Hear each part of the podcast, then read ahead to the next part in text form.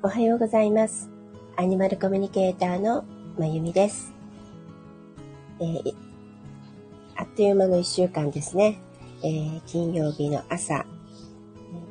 直感を磨く10分ワークアニマルコミュニケーションのお時間です。でここのとこずっと、まあ、夏晴れというか、ね、今日もすごい雲一つないいいお天気ですけども、暑いですね。なんか溶けそうなくらい暑い。まあ、ザ・夏って感じで、私は夏が好きなので、あの、すごく嬉しいですけども、皆さんどんな、えー、毎日をお過ごしでしょうか？うちのね、猫たちはやっぱりさすがに暑いので、毎日こう伸びてる感じですね。なんか寝てる時間が、だからまあもともとね、あの、昼間寝てることが猫たちって多いんだけども、でも今まで以上になんかもう伸びてるって感じですね。寝てるというか伸びてるというかね。そんな感じですけど、えー、皆さんのお家の動物さんたちはどんな感じでしょうか？で、なんかね、ちょっと感じるのは、うちは毎年毎年毎夏ね、あの、セミがたくさん来てくれて、いろんなセミさんとのその夏ごとのエピソードがあるんですけども、まあね、8月入って、まあまだまだ夏が続いてるとはいえ、あ、おはようございます。ありがとうございます。えっとね、全然来ないんです。全然じゃないんだけどね、でも、2回ぐらいしか来てなくて、うん、で、声もね、あんまり聞こえないんですよ。あの、夏になるとほら、ものすごくミンミンとも、こう、なんていうのかな。セミの声がするのが、ああ、夏が来たって感じじゃないですか。だけど、うん、今もね、えっと、まあ、もうちょっとしたらね、冷房を入れようかと思うんですけども、あのまあ、暑いんですけどね、一日中冷房入れてるのが私が苦手なのと、こんなに暑くても猫たちは、まあ、さ、あの、暑いの苦手じゃないっていうのもあるんだけど、冷房あんまり好きじゃないので、ちょっとだけね、あの、朝の、まあ、えっ、と、ギリギリ耐えられるぐらいまでは、なんていうのかな。窓を開けてるんですけど、全然セミの声がしないんだよね。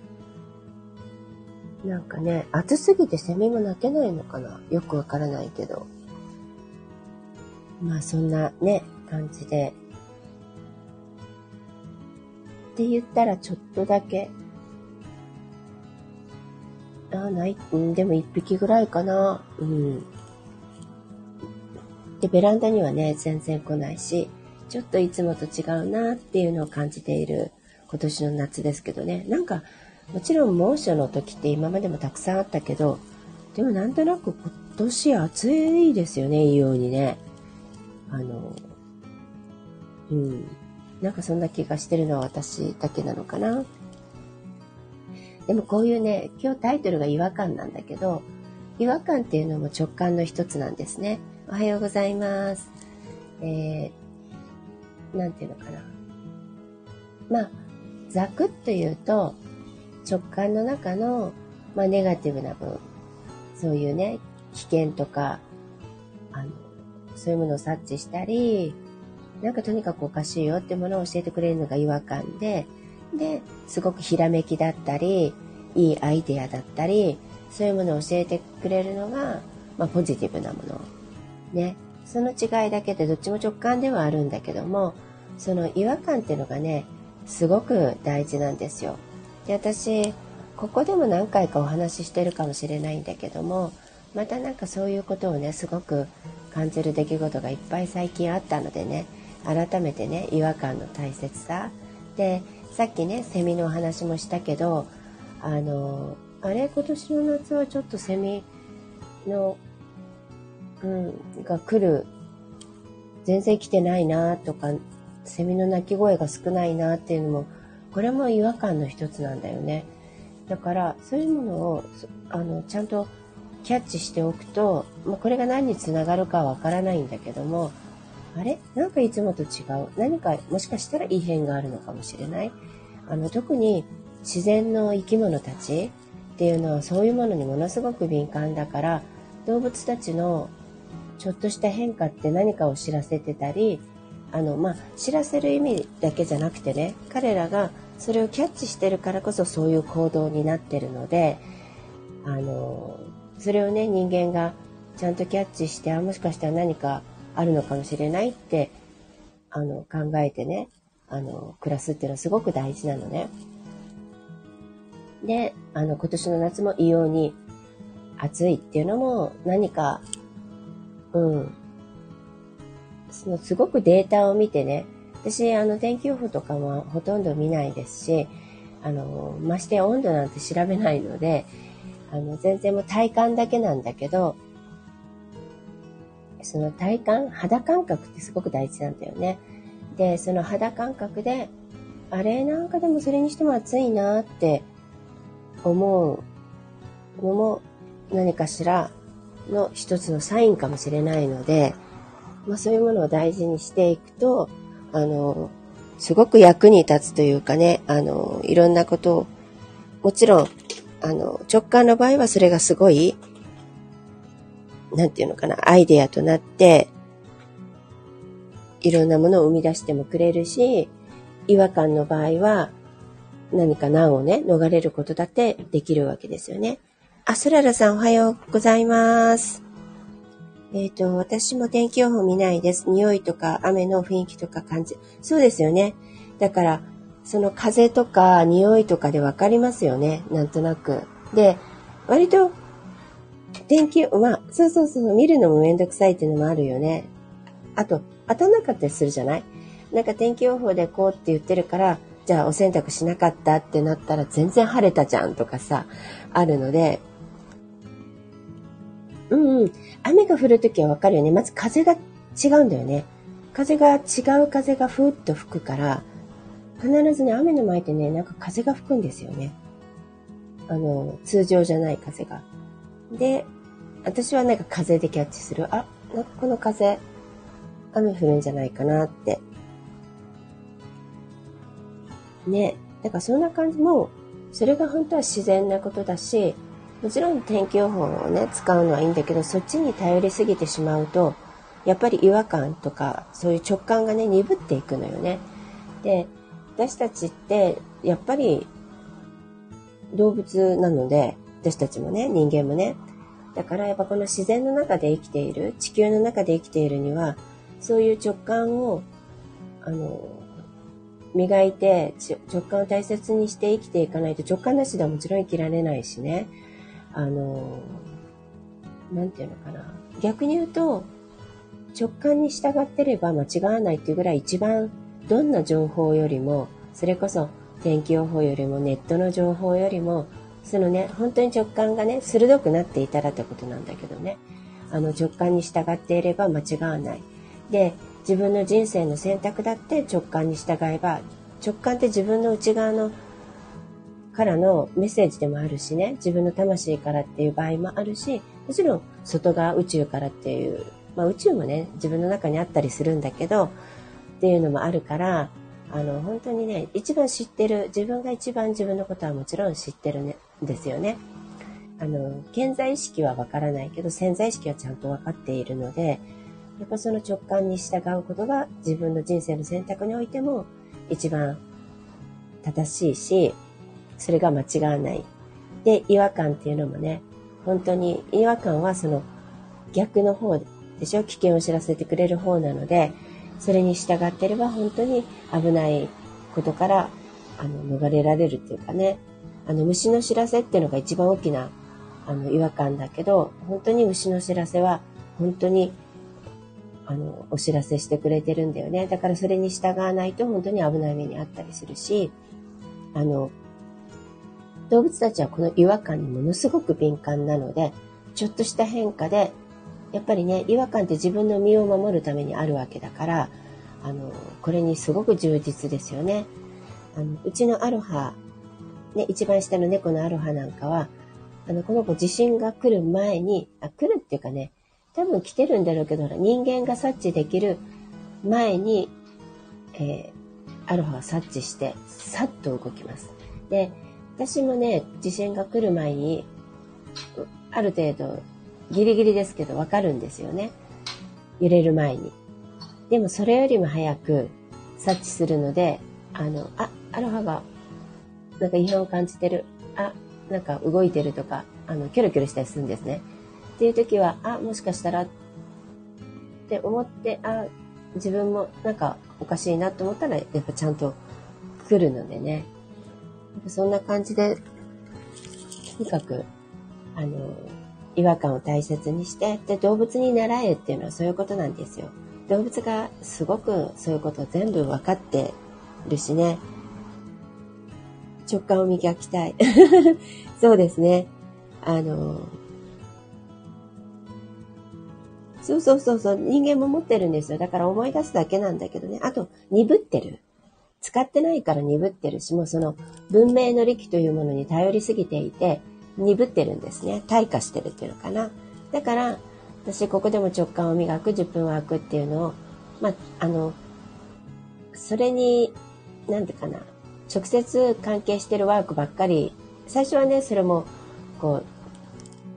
う、やってたんですけども、そればっかりをしてるわけじゃないんだけどね。だけど、あの、とっても大事なんですよ。鈍ってるから磨かなきゃいけない。だから、逆に言うと動物たちは鈍ってないのでね、あの、このままで大丈夫だし、まあ、ただ、人に飼われている動物たちは野生の子よりはやっぱり鈍ってますよね。全然そこは違うけども、あの、危険回避とかでも、あの、なんかな、ちょっと鈍感だったりね、するけども、だからそういう感じで直感っていうのは鈍っていくものなので、磨かなきゃいけないし、で、一番、まあ、いろんな直感を磨くためにはね、いろんな方法はあるんですよ。それこそワークみたいなのもあれば、いろんな方法があるんだけど、一番ここでも何回も言ってるね、手っ取り早いのは、手っ取り早くて一番効果があるのは自然の中に入る。森でもいいし、海でもいいし、海だったらね、海の中に足をつけた方がいいけどね、あの、でも砂浜でもいいんですよね。海辺に行く、えー、森に行く、林に行く、それから山の中に行く。とにかく自然の中に入ると、その瞬間にバッとも私たちの波動は上がるんですね。そうすると直感力ってその波動が上がればその分、あの、鋭くなるので、あの、直感は磨かれるし、あとね、そういうとこに行けないっていう時はもちろんね、公園でもあの木があったり緑があったりすれば、あの、自然のね、森の中に比べるとだいぶ落ちるけど、それでも全然違う。だから大きな大木の下に行くとか、それを触ってみるとかね、そういうことでも違ってくるし、あとは、えっと、なんか消防車が走ってますね。珍しい。えっと、その次に日頃、あの、日頃の中で、日常の中でできるものすごく効果があることは、えー、っとですね、あのね、これは波動を上げることなんだけど、ご機嫌でいるってことです。ご機嫌で、とにかくニコニコしている。ご機嫌でいる。ご機嫌でいるだけでものすごい波動上がるんですね。そうすると、当然、直感力も上がっていくので、とにかくご機嫌、ご機嫌でいるっていうことがとっても大事です。で、あの、実際にね、その医学的っていうのかな、あの、にも、あの、口角を上げて、あの、本当に笑ってなくてもニコってしているだけでもホルモン違うっていうんですよね。あのそういうセロトニンとかいろんなもの出るみたいなので、その、ね、なるべく、あ、自分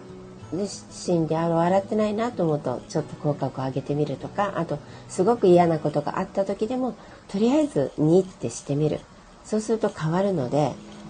うん、そういうことが大事だしあと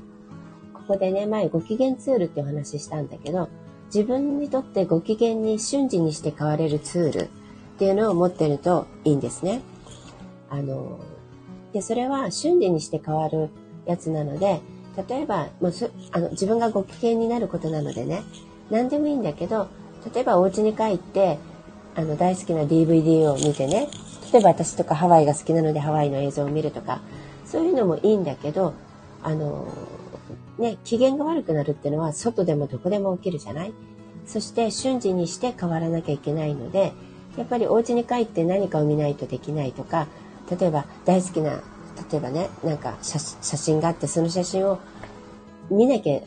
できないとか、そういうことだと、あの、難しいので、それはそれでね、あの、余裕がある時はそれでもいいんだけど、あの、どこでもできるもの。で、瞬時でできるもの。だから、例えば、ここでね、あの、聞いてくださってる方は動物を飼ってる方が多いと思うんですけども、あの、私がよく皆さんにお伝えするのは、自分の飼っている動物の顔を思い浮かべるんですよ。そうするとね、あの、自然と笑みがこぼれるはずなんです。ニヤって、あの、なると思うんです。私も今目つぶって、ちょっと、な、なんでもいいですよ。うちにいる子でもいいし、お空にいるね。例えば、お空に行ったゴールデンのソレイユを思い出してみ、見てます。そうするともうね、自然にやっぱニヤニヤしてきます。ニコってなるので、これだけで波動が上がるんですね。だから、そういうものを、まあ、ね、だから一番、皆さんの場合は動物さんを思い出すっていうのが一番いいのかなって思うし、その他に本当に自分の好きなもの、だから、なんか好きな場所のイメージをパッと思い出すのもいいし、そうね。あとは何があるかな。まあ、えっ、ー、と、これは瞬時にどこでもではできないけど、まあ、スマホって割と皆さん、すごい携帯してると思うので、まあ、そこの待ち受けに入れておくっていうのも一つの手だし、そうね。で、それこそ、あの、瞬時じゃないけど、時間があるときはその音楽、自分の大好きな音楽を聴いてパッと波動を上げるっていうのも、あの、もちろん波動が上がります。だけど、パッとできるのはやっぱり、パッと思い出せるものがいいのでね。そういう、あ、まるちゃんそれママの水だから飲まないで。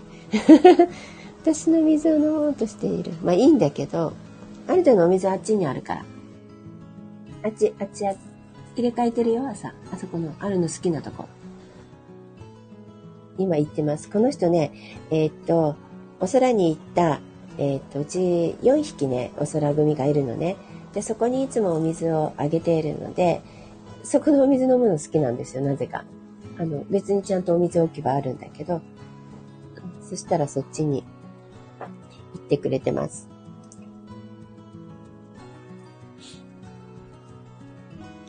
えっ、と、赤ちゃんの頃、子供たちと優しかった頃の夫を思い出します。うん。そういうのでもいいかもね。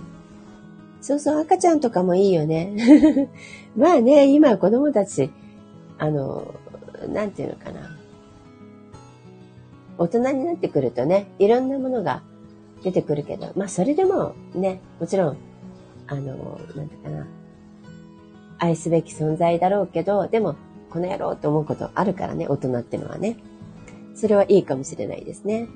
なんかそんなものをね、あの、持ってご、それがご機嫌ツールっていうんですね。だから、人によるので、まあ今、私が言ったこと以外でも、なんか自分がこれだったらっていうのがある人は、だから匂いでもいいんですよ。匂いってね、一番、あの、そういう変化にしやすいんですよね、匂いって。割と匂いと音でも音より匂いの方が、特に匂いっていろんなものを思い出させてもくれるんです。あの、過去の記憶とか匂いが一番敏感に思い出すっていうので、あの、何か匂いをね、そういうアロマとかのを持ち歩いてる人とかはね、そういうのでもいいし、そうそうそう。まあ、動物のね、匂いを持ち歩くのは難しいけど、あの、お家の中だとね、あの、感じたりするんですけどね。ね。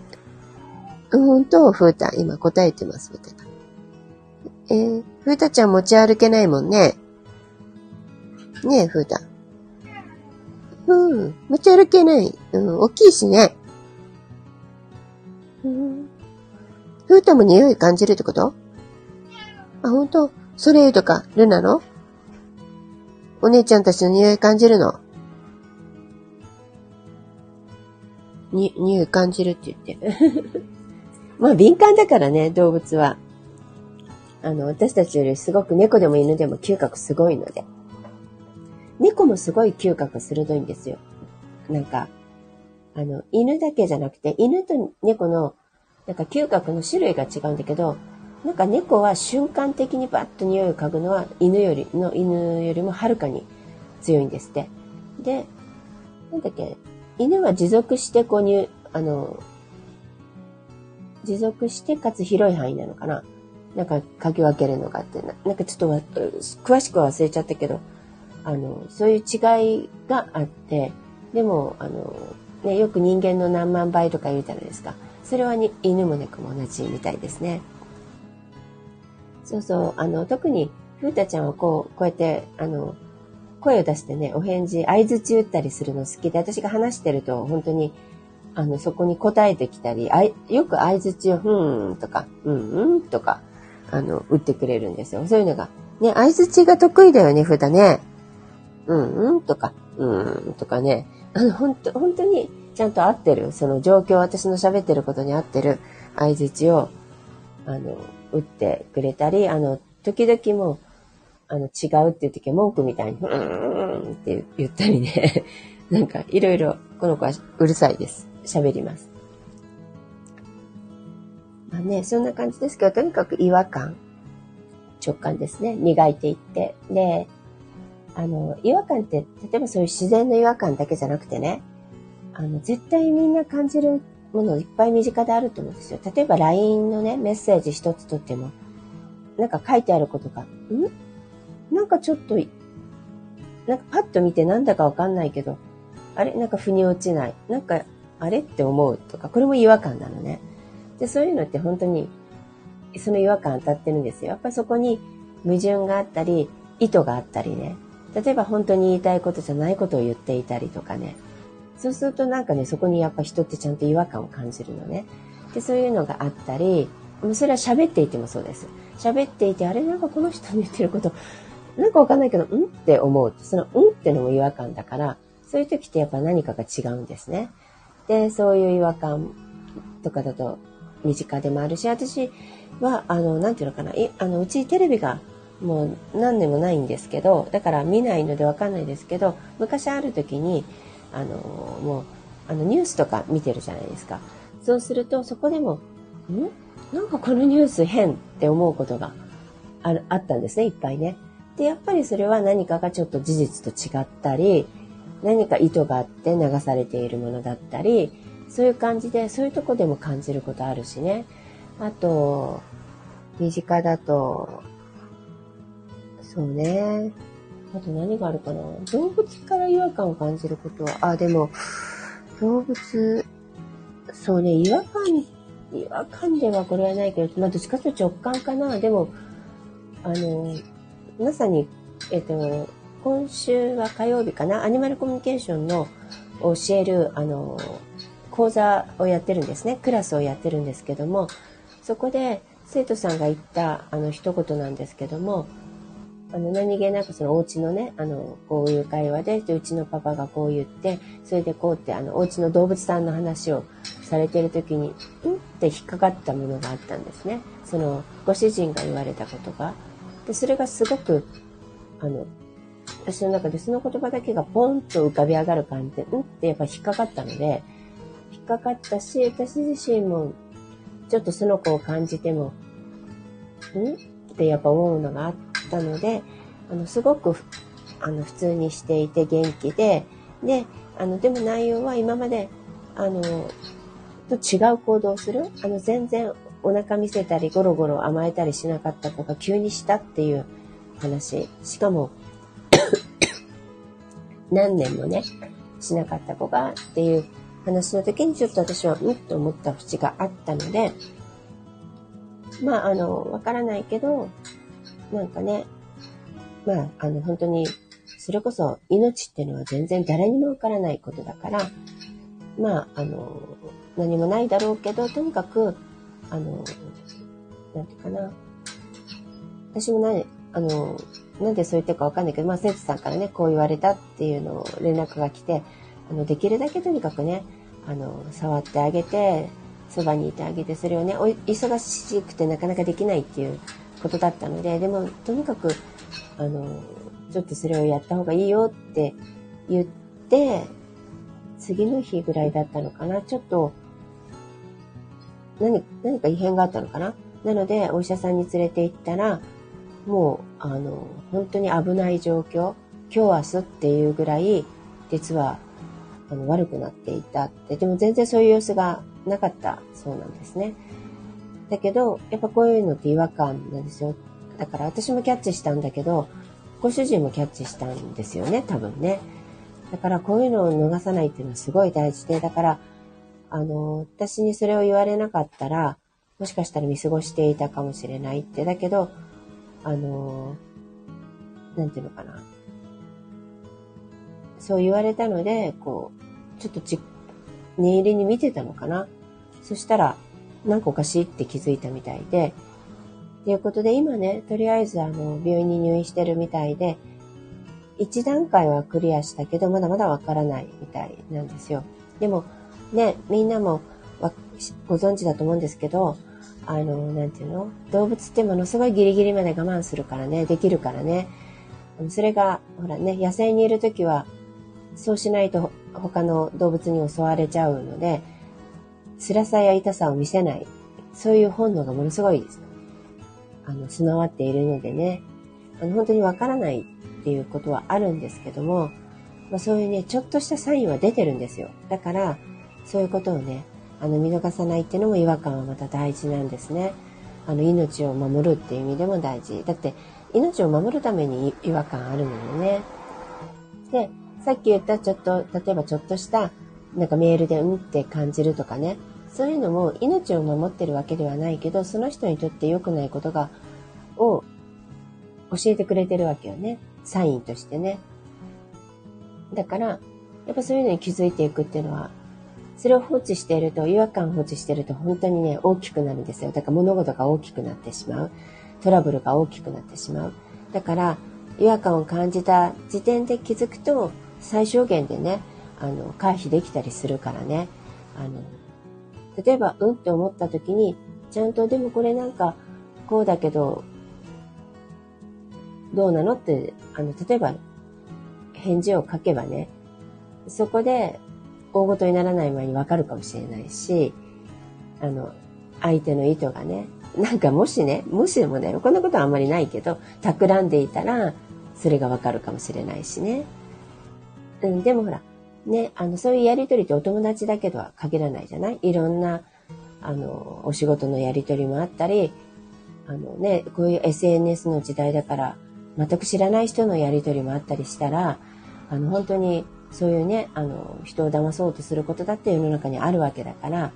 っぱそういうこと、あの、それこそ詐欺とかもそうだよね。あれも違和感で、あれおかしいなって感じたら回避できるはずなんだよね。で、そういう気づいた人たちは回避してるじゃないですか、実際ね。あれうちの息子そういえばでも、こう、この時間にはかけてこないよねとかね。なんかそういう事例ってあるみたいだからね。それで気づきましたとかね。あるから、やっぱそういう、ん？って思う自分の違和感は、必ず受け取る、あの、スルーしないっていうのがすごく大事です。で、そこでわかんなくても、とりあえず、なんだろうって気に留めておくことはだけでも違うのでね、あの、すごく大事かなっていうのをね、改めて感じました。で、なんだっけ、えっとね、違和感で、もう一ついいことをちょっと昨日聞いたんですよね。何だったかな。ああ、そうそうそう。その違和感って結局どこで感じるかって言ったら、いわゆる言葉変えると肌感覚なんですよ。だから直感も肌感覚なんですね。どっちも、だから、あの直感っていうかいいやつもね。直感って肌感覚なので、その肌感覚で自分にとって何が悪くて何が良くてっていうのを判断していくっていうのがすごく大事で、えっ、ー、と、思い出しました。あのね、あの、アウシュビッツってあったじゃないですか。で、あの、ホロスコープね。ホロスコープね、ホロスコートね。あの、ホロコーストか、ホロコースト。えっ、と、ホロスコープは先生術だもんね。えっと、そこから生き延びた方っていらっしゃるでしょ？で、その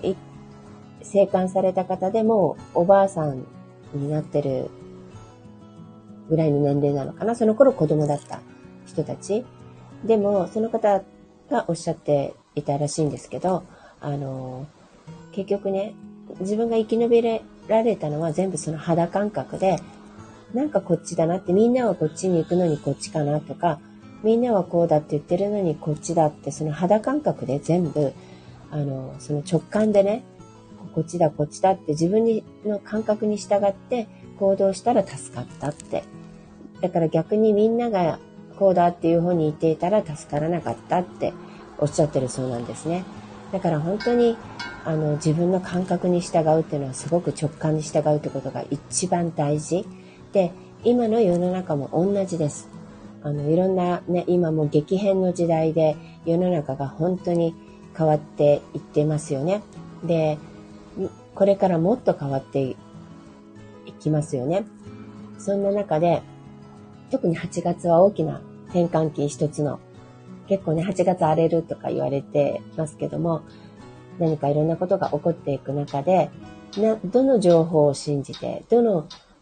ね、あの人の言ってることを信じて、そういうのを全部自分の直感でこう掴んでいかなきゃいけないじゃないですか。どの方向に行くとかね。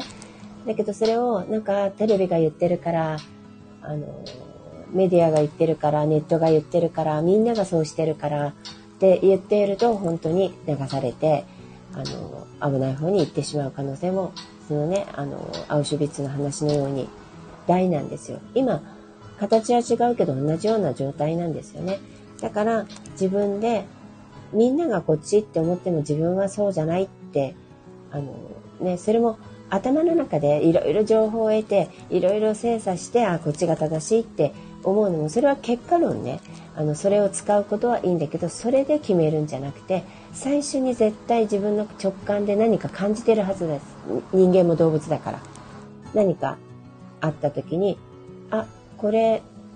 例えばね、これ打った方がいいの？打たない方がいいの？って自分で、なんとなく、ん？って感じるものが、ね、あるはずなんです。で、私は、うん？って思うものを感じたから、例えば、打ってない。だけど、その後に、まあ、いろいろ調べますよね。そして、その後付けとして、ああ、私はこっちの方がいいと思うなって、あの、自分の選択で良かったんだなって思ったり、もうそれは人それぞれなんですよ。これは例えだから、どっちがいいとかじゃないんだけど、あの、なんていうかな、そんな風に判断してるけど、まずは最初の自分の直感で全てを判断していくっていうのがすごくこれからの時代ますます大事になっていく。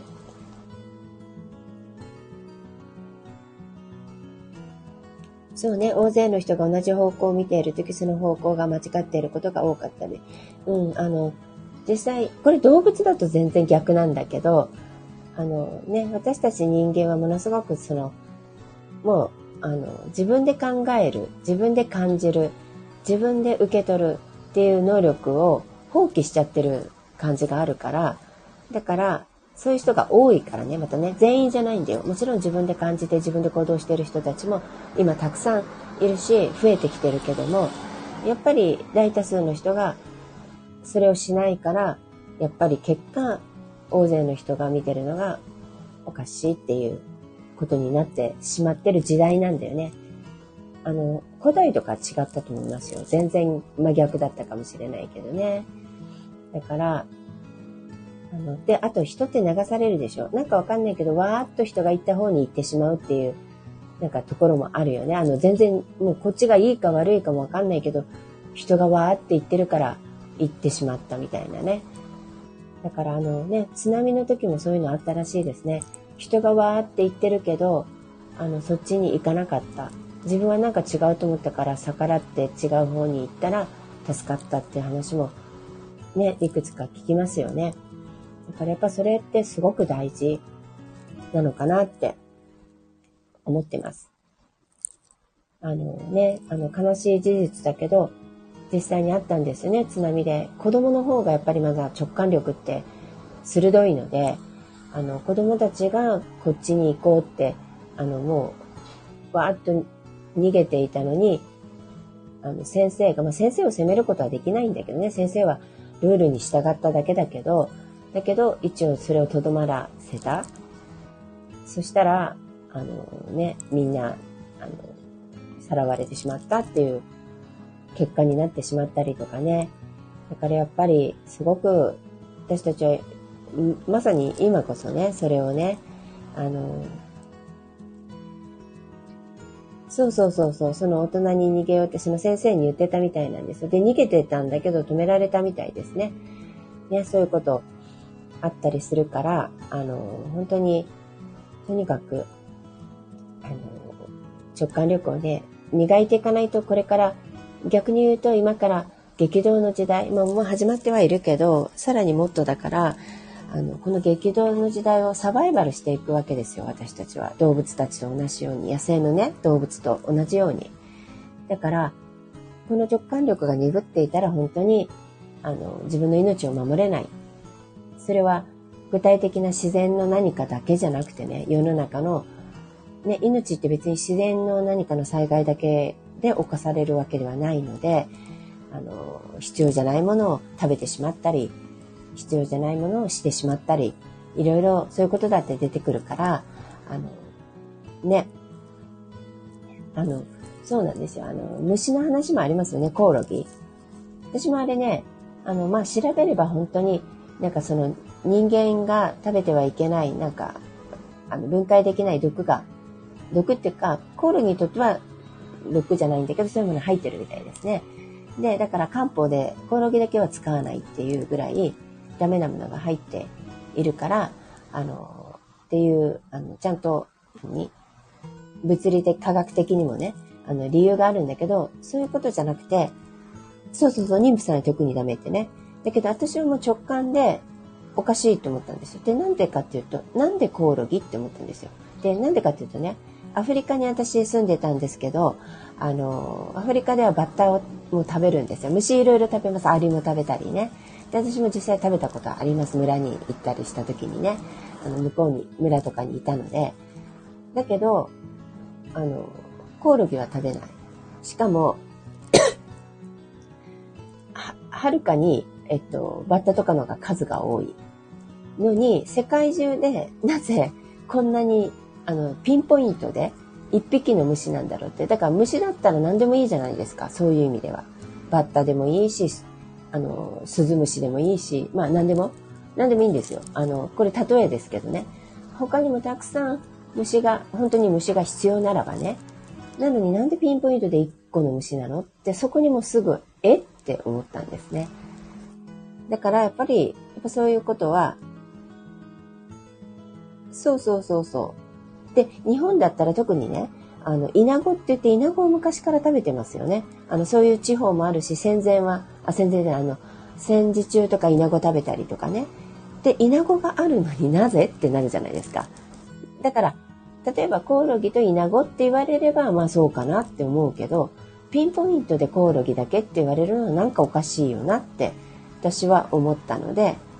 やっぱり、あの、そういう違和感ってすごく、だから最初に違和感が先です。で、違和感が自分の中であってそこから調べるっていう感じですね。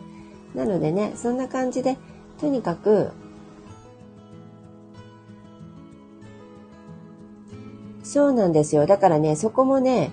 ちゃんと考えられてると思います。無印ってみんなが安心してるからね。そうなの。だけどね、そうそう。だからね、私は逆にちょっと今、あまり無印のものを買わなくなってしまったっていうかね。ね、美味しいものいっぱいあるんだけどね。そうそうそうそうそう。ね。ななんか変な言い方ですけど、お前もそっちか、みたいな感じで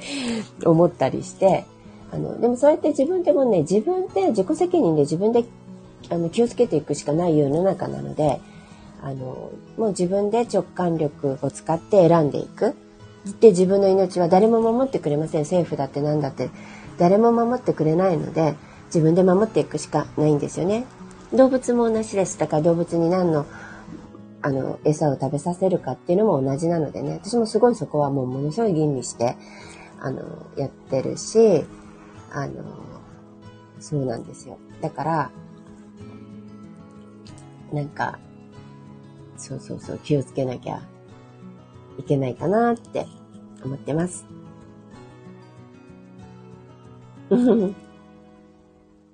そうそうそう、そうですね。まあ、まあ国もそうだし、とにかく会社が言うからもそうだしね、組織とか、まあ誰々が言うからってのがとにかくダメなんですよ。とにかく自分でまず直感でどっちが正しいかってのを選んで、で、それが本当にそうかっていうのはまたそういう情報を調べていけばよくて、そうそうそうそう。でも誰々が言ったからもね、あの、自己責任じゃないじゃないですか。人の責任にしてるから、全部結局は自分で選んでいく。だから、誰、国が言ったから従ったって言ったって自己責任なんですよね。自分がそっちを選んだってことになるのでね。あの、そうそうそうそう。なかなかね、あの、で、そんなに、そう、そうなんですよね。そうそうそうね。そうなの。だから全部、そう、あの、もう全部自分で選んでいかなきゃいけないと思います。でね、あの、これ、あの、まあ、これちょっと話ずれちゃうけど、調べるっていうことでも大事なんだけど、じゃあ、推奨してる、ね、今書いてくれたけど、推奨してるって言うけど、推奨なんですよ。だから命令はしてないし、あの、義務として、そういう、あの、ガバメント、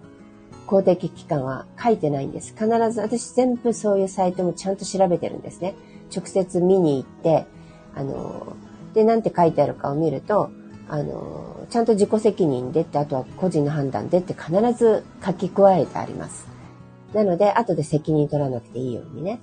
なので、あの、なんていうのかな、そこにも、あの、なんかそこをちゃんとね、鵜呑みにして言ったからっていうと、ちゃんと調べると、いや、あの、ちゃんと自己自分の判断でって書いてありますよってなっちゃうからね。そういうとこもちゃんとね、あの、調べないとね、調べて自分で全部自己責任。ね。そう、決められてると思ってること自体も自己責任なんですよ。自分で調べてないからそうなっちゃうのね。自分で自分の命を守りたいんだったら努力しないといけないわけよ。だけど、安易に流されてくる情報だけをキャッチしてれば、それはわからないことたくさんあるのでね、ちゃんと自分で本当にそう言ってんのかなって見に行けばわかるわけなんですよね。で、別に日本の掲示板だけじゃなくて、まあ言語の問題はあるとはいえ、あの、世界中にそういうその、あの、何かサイトっていうのは必ずあるんですよ。その、誰かが YouTube で伝えたとか、誰かが代弁して言ってることではなくて、あの、それそのものの、例えば薬品会社のサイトだってあるわけですよ、ちゃんと。そこを見ればちゃんと書いてあるんですね、やっぱり。だから、あの、そういうことをちゃんと自分でも努力しないと今は、あの、自分の命を守れない時代なのでね、本当に自分のことは自分でやるっていう、誰も当てにしない。っていうことがとっても大事だと思っています。で、その一番最初のポイントは違和感を大事にする。違和感をスルーしない。ね。で、これってさ、あの、あれなんですよね。こう、練習っていうか訓練でもあって、ほら、普段使ってないともう、スルーすることに慣れていたり、さっき言ったように、普段から意識して生きてないと全てのことにね、誰かがわーっと右に行ったらなんか釣られてなんかわかんないけど右に行ってるからわーっと右に行こうとかあのなってしまうようにあの釣られてしまうっていうのがあるからやっぱそのスルーしないように普段の日頃の小さな違和感。だからこんな大きなことじゃなくてさっきねあの冒頭で言ってるようにあの、ね、友達との LINE のやり取りをしていてあれ？なんかでもこのあの、この人の言ってること言う、ん？って思う。なんかしっくりこないなとか、そういう違和感をスルーしないってことです。そういうの多分いっぱいあると思うんですよ。あの、日常の中でね。なんか、なんか、ん？おかしいね。会社に行こうって言われたけど、あれ？ん？なんかでも、え、なんで？って思うとかね。あの、え、なんで今なの？とかね。あと、あれ？なんで今回はこうなの？とか、そういうことっていっぱい日常の中でいっぱいあるでしょ。そういうね、違和感をとにかく大事にしていくことで、あの直感力もまた増すんですね。あの自分の違和感をキャッチする能力が上がっていくっていうかな。なんかスルーしてるとさ、もう、あの、それをキャッチしなくなるし、脳だっていらないのかなって思っちゃうしね。だから、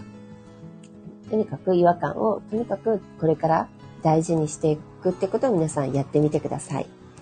えー、今日はそんなところかな。で、え、っと、いつものように、え、っとね、ハワイのマナカードを引いてみたいと思います。あの、皆さん、今日一日、皆さんにとって、あの、どんなメッセージが出るかっていうのをね、一枚引いてみたいと思います。おお、これが出たか。えっとね、T っていう、あの、多分この T ってティートリーの T とも関連してんのかな？シンクロしてんのかな？浄化っていうあのカードが出ました。なので、まあ、浄化も大事なんですよ。あの直感力を上げていくためにはやっぱり自分が器があの汚れているとね入ってこないんですね。だから自分自身もあの浄化しあとベールが張って膜が張っちゃってあのキャッチしにくいとかなるので自分自身のその肉体的浄化もそうだしあのいろんな思考ありますよねいろんな思考のいらない思考とかそんなものも浄化するっていうのが大事になってくるのであの皆さんもよかったらあの今日なんかねあのいろんな、まあ、浄化もねいろんな方法あるからもうそれこそ塩風呂入るでもいいし何でもいいのであのそういうちょっと浄化っていうものを意識してあの今日ねあのなんていうかな、寝る前とかに。まあ、塩って別にお塩、塩風呂入らなくても塩舐めるだけでもものすごい、あの、天然の塩だとね、あの、浄化力あるので、それでもいいし、何でもいいので、まあ、ちょっと浄化っていうのを意識して、えー、今週末お過ごしください。では、えっ、ー、とね、あの、週末になりますけども、あ、全然全然、そらさんコメント嬉しいですよ。ありがとうございます。あの、皆さんも全然遠慮なくコメントしてくださって大丈夫なので、あの、まあ、とにかく天気もね、明日も良さそうなので、あの、皆さん良い週末をお過ごしください。えー、アニマルコミュニケーターのまゆみでした。また、あの、えっと、来週金曜日、あの、スタンド、F、FM でお会いしましょう。ありがとうございます。